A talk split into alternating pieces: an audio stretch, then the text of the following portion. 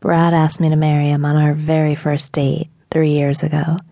In fact, it wasn't just our first date, but my first real date ever. We were college sophomores at the time, and while I'd kissed other boys during juvenile games of spin the bottle in high school and had experience batting hands away from my behind at high school dances, it wasn't until college with Brad that I'd had a proper date. He had asked me the classic dinner and a movie. He'd brought me flowers. At the end of the evening, I let him kiss me lightly on the lips. He had pulled away, smiling dreamily, and said, "Will you marry me?" I laughed at him then, and I laughed for 3 more years until our graduation day, when he showed he was serious.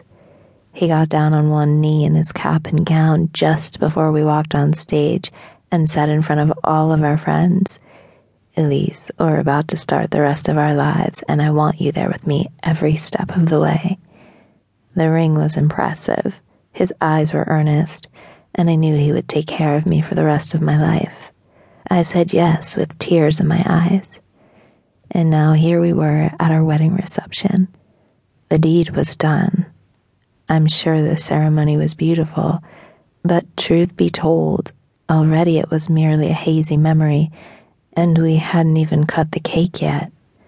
I was overwhelmed by champagne and tears and handshakes and tasks.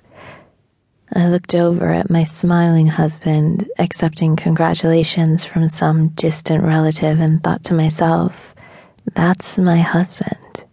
The thought was neither joyful nor one of dread, but dreamlike and surreal. My vision blurred and my head felt light. It was simply too large of a concept. Hoping to center myself, I looked over to my friend Lila, who had served as maid of honor. Lila had been my best friend since elementary school, and though we talked on the phone most nights, we'd rarely gotten to see each other since we'd gone off to different colleges.